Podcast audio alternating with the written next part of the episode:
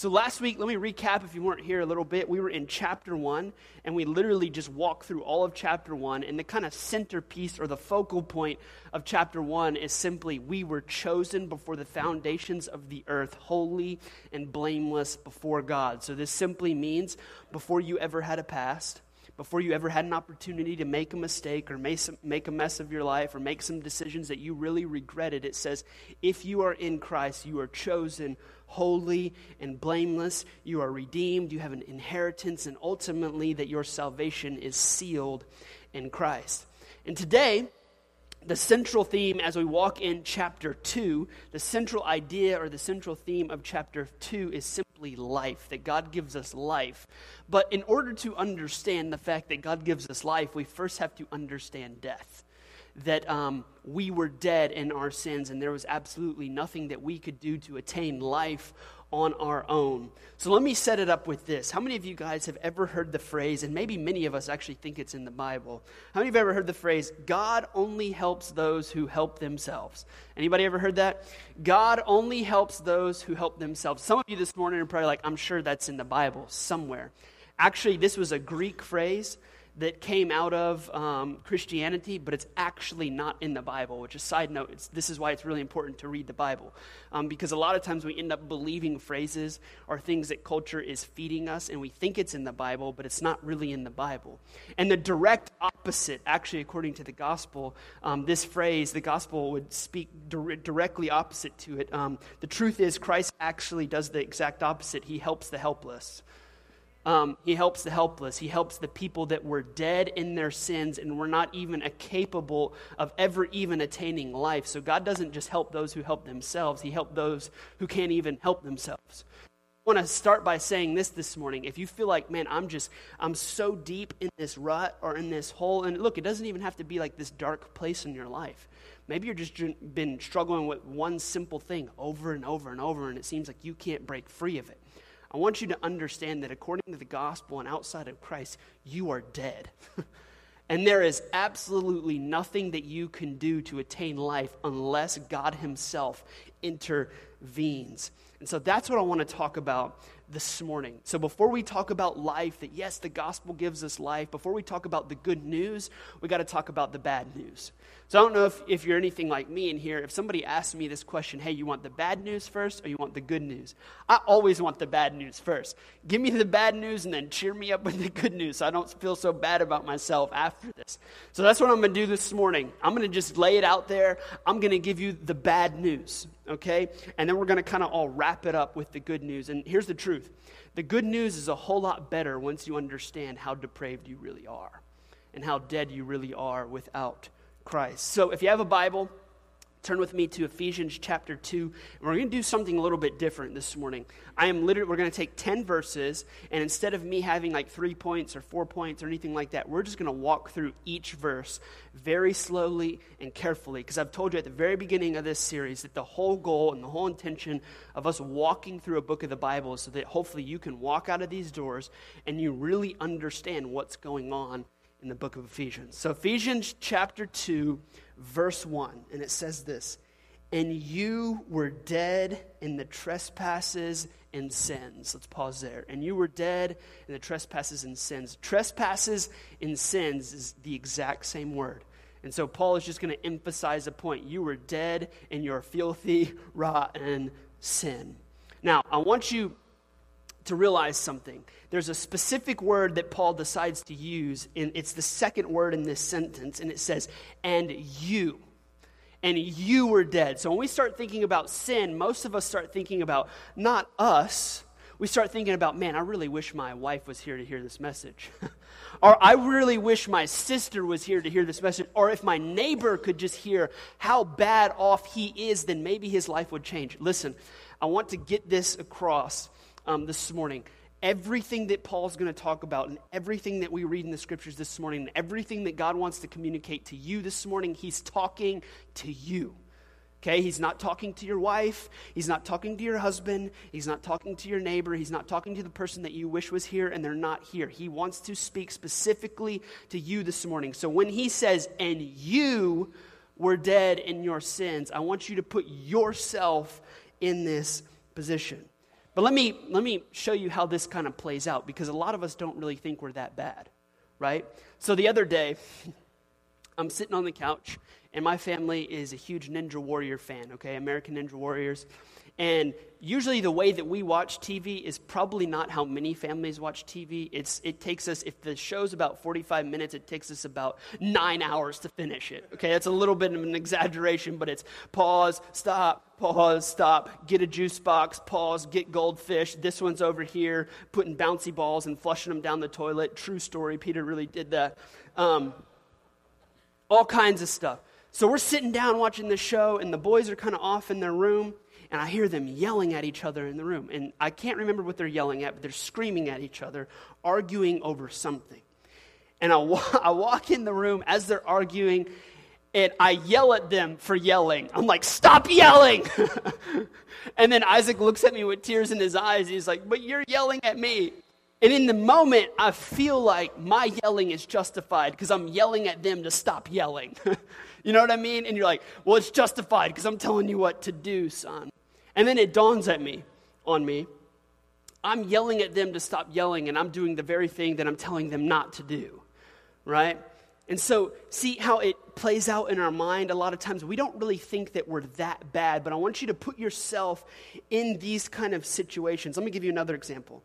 Um, throughout the history of this church, I've done a good bit of marriage counseling, and I have never sat down with a couple where the husband looks at me and says, You know what, before we get this thing started, it's not me. It's just not me. It's all her. or I've never, we've never sat down in marriage counseling, or the husband has looked at me and says, Hold on, you know Pastor Zach? I can solve this for you really quickly. It has nothing to do with her. It's all me. like that has never happened. Every single time that we're doing marriage counseling or every single time we're counseling people through things, usually in their mind, the problem is never theirs, it's their spouse's right? It's never like, well, if they could just change this, then everything will be okay. And here's what God wants to do He wants to flip all this around this morning. He wants to put you as the centerpiece. He wants you to focus on yourself. So I know naturally, as human beings, what we do is when we hear about sin, when we hear about depravity, when we hear about all these things, we like to tend to, towards, towards thinking about other people rather than thinking about ourselves. So I could go and give you example after example, but I just want this phrase to resonate with you this morning. You were dead.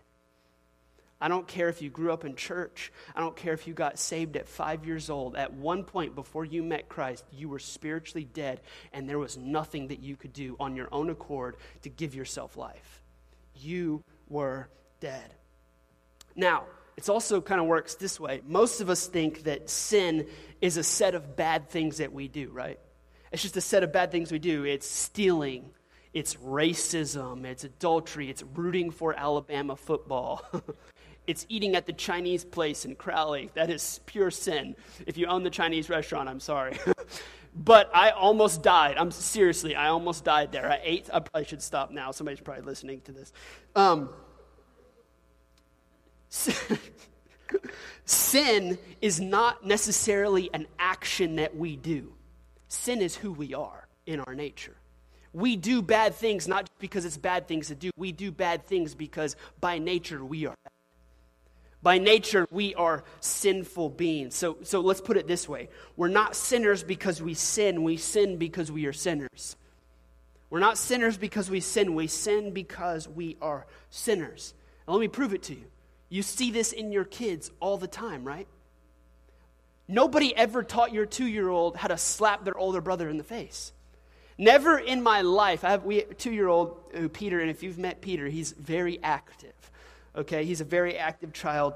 And sometimes it amazes me within the home how many times Claire and I tell this boy no. like how many times a day we say no. Never in our lives, in the history of being parents, have we walked around with Peter and Peter's walked and we're just like, yes, Peter, Yes, Peter, good job. P- yes, Peter, keep doing it. It's usually like, no, don't put bouncy balls in the toilet. No, you cannot hit your sister. Or no, you cannot have more melt. He calls milk melt. you cannot have you cannot have more melt. No. But nobody trains our children to be bad, right? You never sit down as parents and be like, okay, listen, son, when you're arguing with your brother, all you got to do is clench the fist. And when you, when you feel like you have no comeback, you just hit them because that's what men do. We don't teach them how to do this, right? They just naturally do it, it just comes out of them. We're sinners not because we sin, we sin because we are sinners. Our nature is to be evil, our nature is to be bad. Let me give it to you another way. You ever clean out your refrigerator? And as you're cleaning it out, all the way in the back of the refrigerator, you see this Tupperware. You're like, oh God, how long has that been there? how long has that been there? And you open it, and it's like this piece of steak. And if you're a man, you're like, oh, well, I got to give it the sniff test at least, you know, and you smell it, you pass out like four hours later, you get back up. Now, in your mind, is the solution in your mind to go, okay, I really want to eat this steak again, although it's rotting. So I'm just going to lather it up with sauce and seasoning and maybe recook it in hope that it will taste good again. Like nobody does that, right? The first thing that you do is when you see that Tupperware thing, you probably don't even smell it. You just chunk it in the trash, right? Now, this meat that has been in the fridge, you can preserve it for a little while. You can hold on to it for a few days, but that meat is destined to rot, right? It is destined to rot. Why? Because it's dead. It's dead. And here's the thing in our nature, we are spiritually dead. We're spiritually dead. And because of religion, because of good manners, we can try to cover ourselves up for a while. We could put spices on it. We could put some seasoning on it. We could put some flavor on it, and it may taste and look good for a little while. But if you are not alive in Christ, eventually the smell of your life and the presence that you portray towards everyone else will come out, and everyone else will see that you are really dead. You're not genuinely alive. We may learn to cover up the stench areas in our life. We may learn to hide for a little while, and pride may continue to push us down. But sooner or later, it's going to catch up with you. And here's the truth even if nobody ever finds out, it continually wreaks havoc in your own soul, doesn't it? Like it continually brings condemnation and shame and guilt, and you feel like you can't have that intimacy with Christ because there is just this piece of you that is rotting and broken inside. So, before we move forward, I want this phrase to resonate with you. You were dead. You were dead, and spiritually, on your own accord, there was nothing that you could do to breathe life back into yourself. And because you were spiritually dead, Ephesians 2 2 is going to show us what spiritual death looks like. So, Ephesians 2 says this In which you once walked, following the course of this world. So, what does it mean to follow the course of this world? What does it genuinely mean? You hear phrases all the time, well, that's just worldly, or they're following the world. And what, what does that really mean?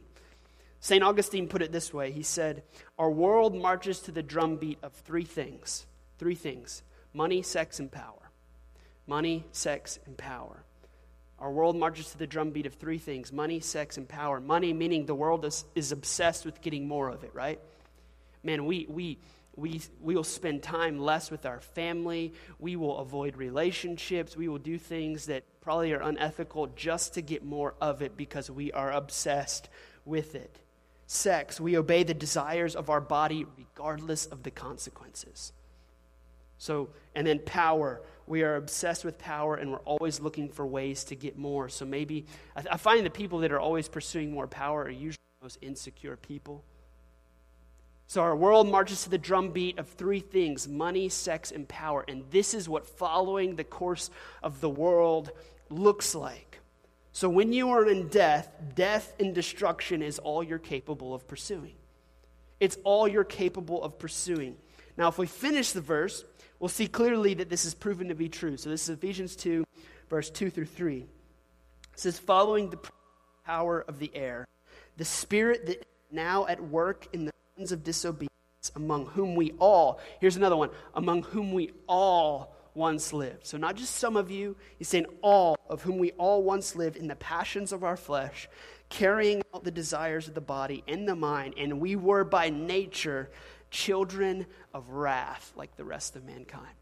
Now, This verse is not something that we like just plaster on coffee cups, right? And we were by nature children of wrath. That just gets me out of bed in the morning. I love that verse. It's like nobody's memorizing that verse, right? It's not like your favorite go to verse. Like, man, when I just feel like I'm in the slumps, I just go to Ephesians chapter 2, verse 3. And we were by nature children of wrath, following of this world.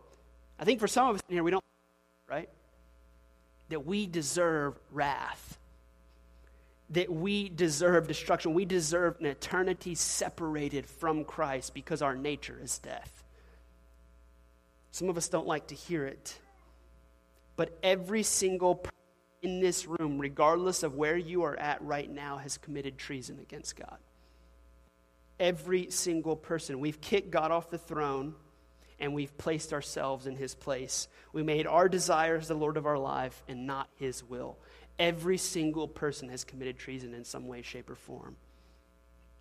Everyone deserves the wrath of God. Everyone.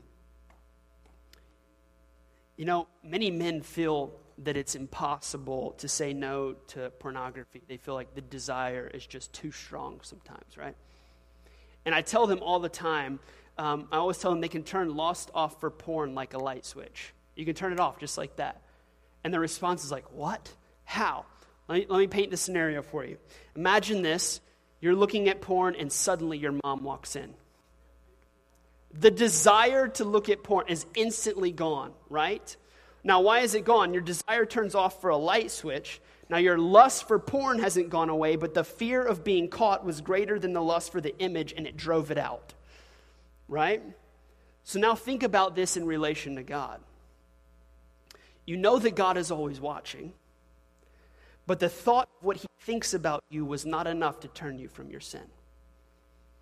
This is why God says, by nature, we are children of wrath. And this is why we deserve it. If you look at God as seriously as you took your mother, you wouldn't look at pornography. Now, here's the truth you've minimized God to the point that the thought of his presence doesn't make you hesitate your sin anymore. So, this is why, by nature, we deserve the wrath of God. Because in the moment, and you can place yourself in any kind of scenario, whatever it may be, our desires at times overpower the presence and work of God in our lives, and we choose death rather than choosing Christ. And some of you don't like to hear the fact that you deserve wrath, but you need to hear it because it's the truth. And ultimately, in the end, the truth will set you free. And I think as we get to it, we're going to get to about verse 4 in just a moment. In two words, are about to change everything. But the reason that I want you to understand that you were spiritually dead and you deserve wrath is because it makes grace and mercy that God extends you so much more valuable. When you realize, like, man, I was that dark, I was that depraved, I was that sinful, I was that hopeless. And then we read in Ephesians chapter 2, verse 4, two words, but God but God. In light of the wrath that we deserve, allow these words to sink down this morning. But God. So here's the truth according to the gospel you are helpless, but you're not hopeless. You're helpless, but you're not hopeless. In your own, if you're trying to pursue life on your own outside of Christ, you are helpless but in Christ you are hopeless. And it says this, continue in the verse, Ephesians chapter 2, verse 4. But God, being rich in mercy because of the great love with which he loved us.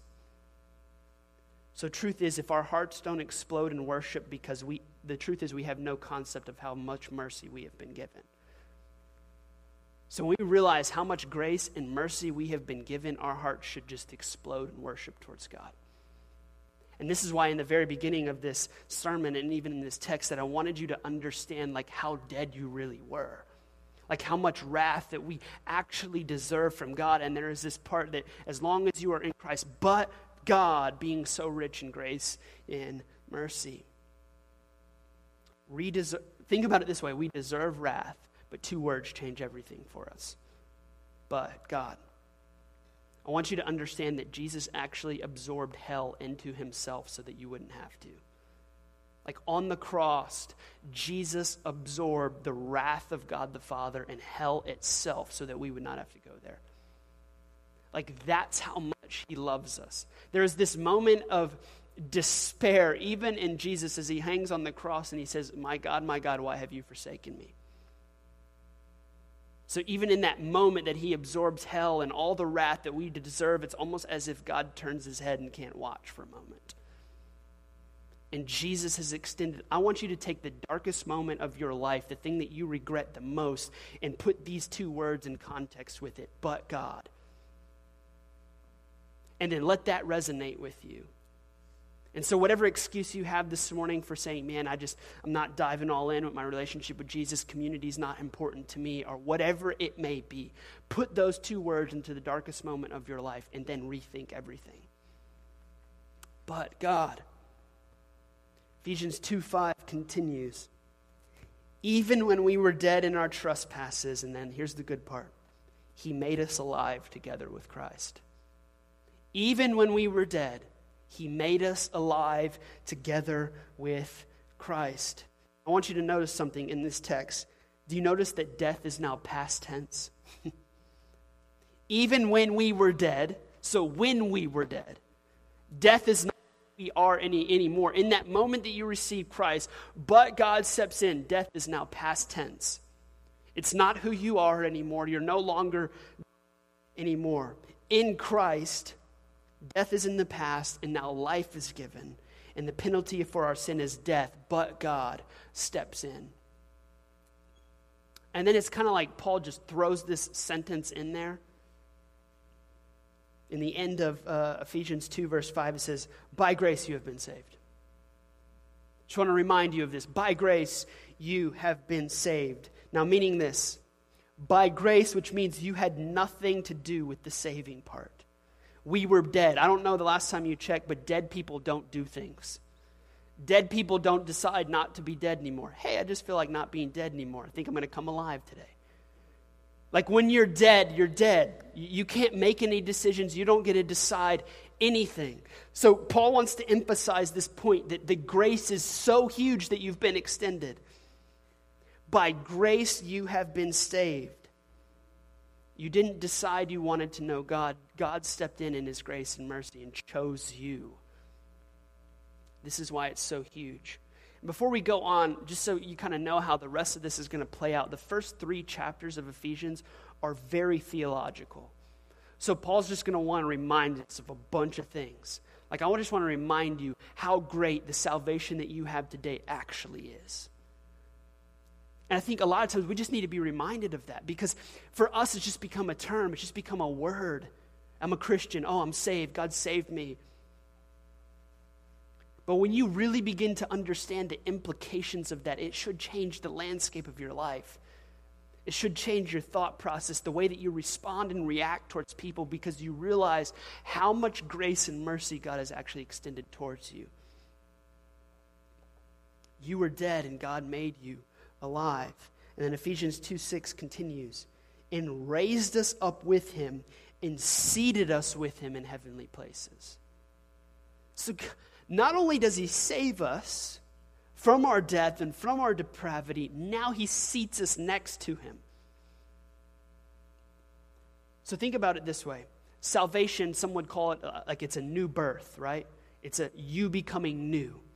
Um, the new birth is a lot like your first birth. Meaning this you had nothing to do with your first birth, right? God and your parents had everything to do with that. You had nothing to do with it. You just came into this world. You did not decide to be born one day, did you? You didn't be like, hey, today's the day that I just want to enter in the world.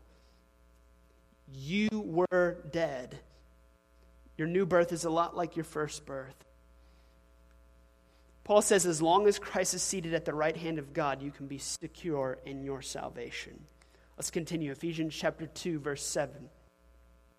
So that in the coming ages, show the immeasurable riches of his grace and kindness towards us in Jesus Christ.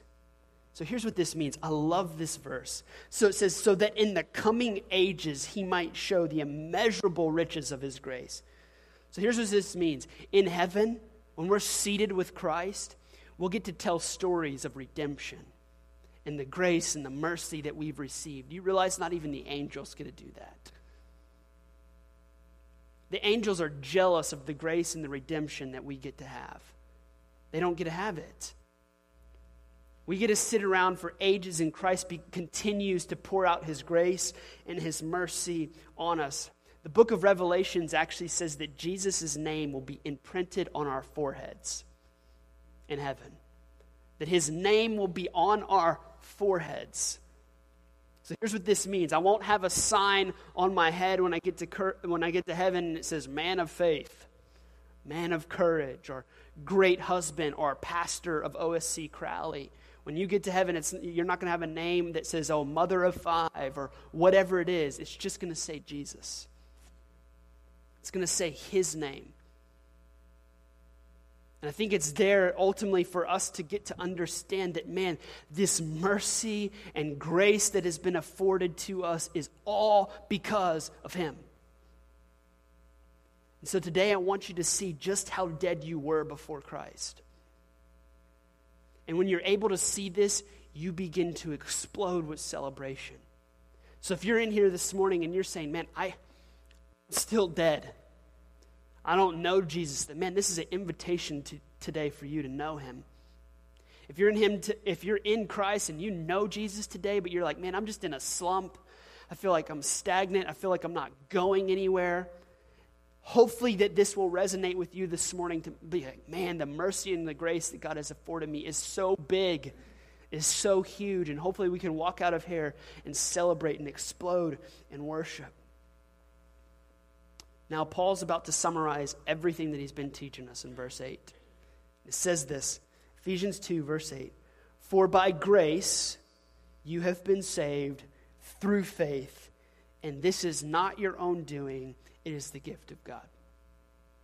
So, by grace, through faith, you've been saved. So, I want you to see four crucial things about life and salvation through this verse. Number one, the cause of salvation is grace.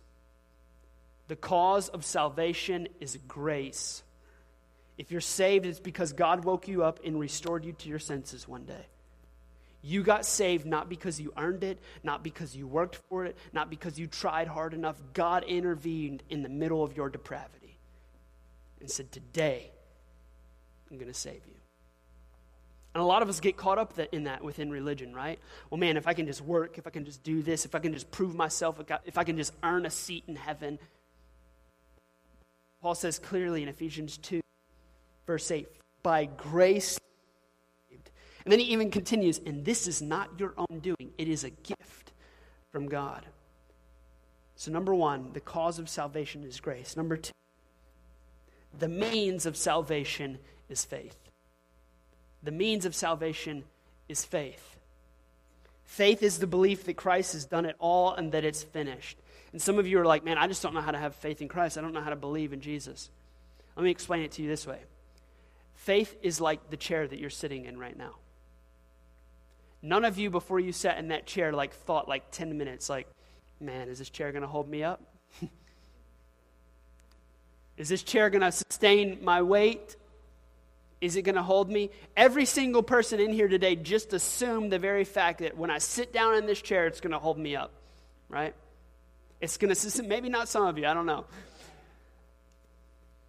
But the truth is, most of us that walked in here, when we sat down in that chair, it wasn't like this thought process that played through our mind Is this going to sustain me? Is this going to hold my weight? Is this going to carry me? You just sat down. You had faith that that chair was going to hold you.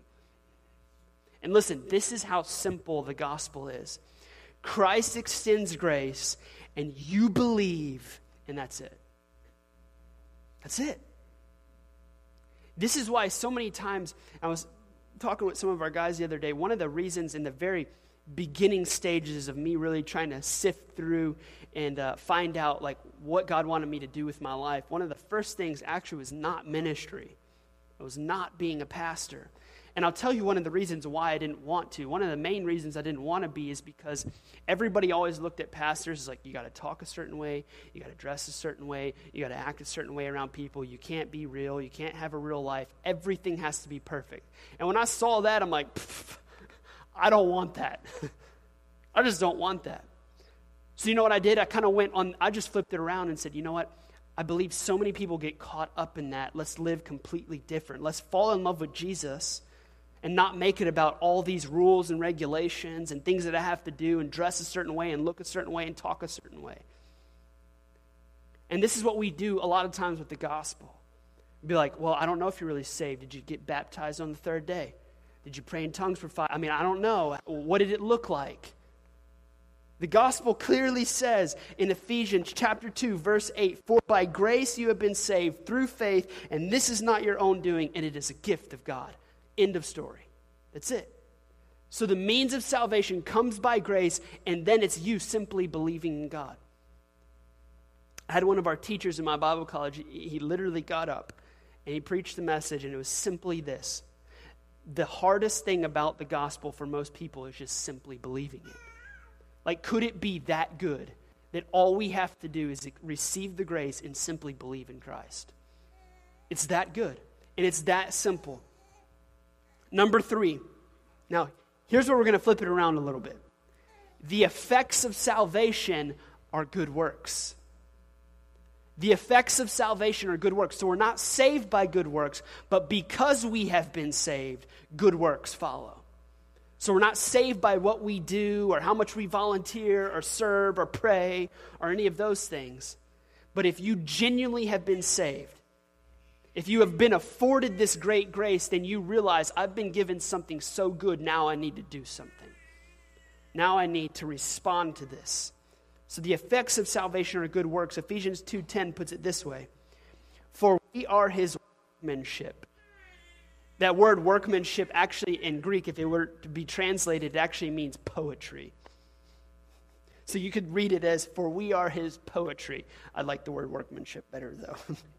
for we are his workmanship created in Christ Jesus for good works which God prepared beforehand that we should walk in them. So, salvation is by faith, but it will always produce good works. Always.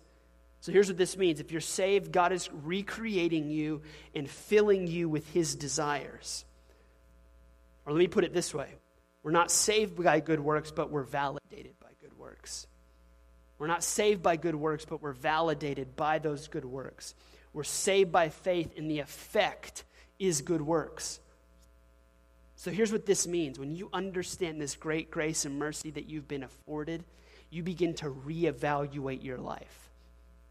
And you begin to understand and you begin to realize I was put on this earth for a very specific reason.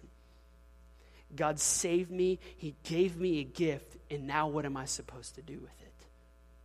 So, this is the question that some of us need to walk out of here with. Like, what do I do with this genuine, incredible gift that I've been given? You know, I believe as Christians, and my dad used to say this all the time, that a lot of us, man, we don't need like some fresh revelation from God.